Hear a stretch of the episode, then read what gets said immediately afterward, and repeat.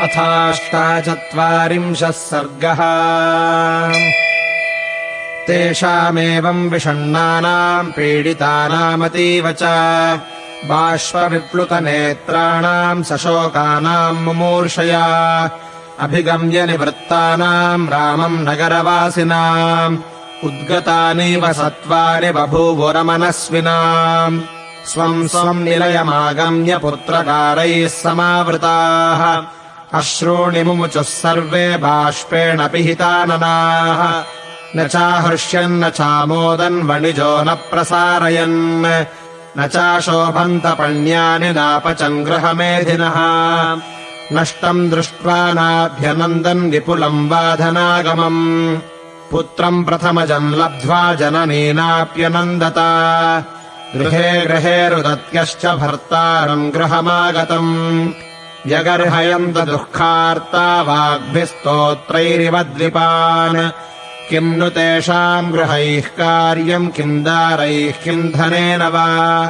पुत्रैर्वापि सुखैर्वापि येन पश्यन्ति राघवम्। एकः सत्पुरुषो लोके लक्ष्मणः सह सीतया। योऽनुगच्छति काकुत्स्थम् रामम् परिचरन् वने आपगाः कृतपुण्यास्ताः पद्मिन्यश्च सरांसि च। येषु यास्यति काकुत्स्थो विगाह्य सलिलम् शुचि। शोभयिष्यन्ति काकुत्स्थमटव्यो रम्यकाननाः आपगाश्च महानूपाः सानुमन्तश्च पर्वताः। काननम् वापि शैलम् वा यम् रामोऽनुगमिष्यति प्रियातिथिमिव प्राप्तम् नैनम् शक्ष्यन्त्यनर्चितुम् विचित्रकुसुमापीडा बहुमञ्जरिधारिणः। राघवम् दर्शयिष्यन्ति नगाभ्रमरशालिनः अकाले चापि मुख्यानि पुष्पाणि च फलानि च।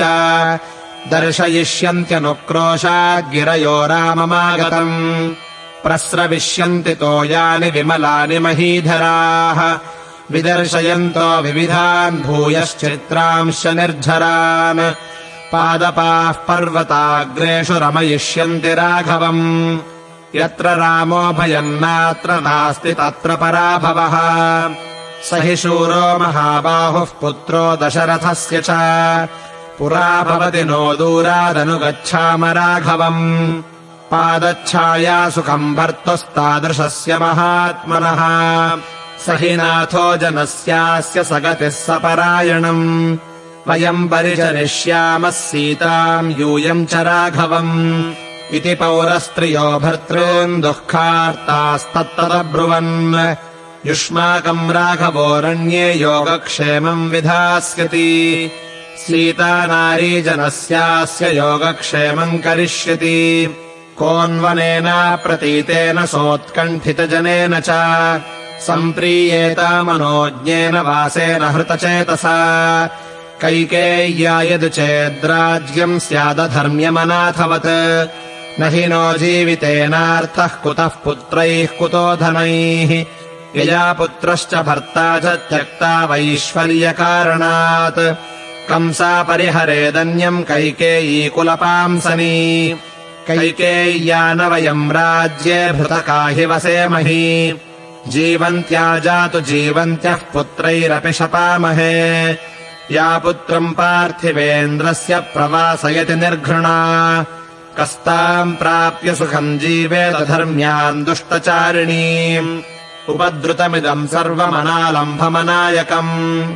कैकेय्यास्तु कृते सर्वम् विनाशमुपयास्यति। न हि प्रव्रजते रामे जीविष्यति महीपतिः। मृते दशरथे व्यक्तम् विलोपस्तदनन्तरम् ते विषम् पिबतालोड्य क्षीणपुण्याः सुदुःखिताः। राघवम् वानुगच्छध्वमश्रुतिम् वापि गच्छता। मिथ्या प्रव्राजितो रामः स भार्यः सह लक्ष्मणः। भरते सन्निबद्धा स्मः सौनिके पशवो यथा। पूर्णचन्द्राननश्यामो गूढजत्रुरविन्दमः।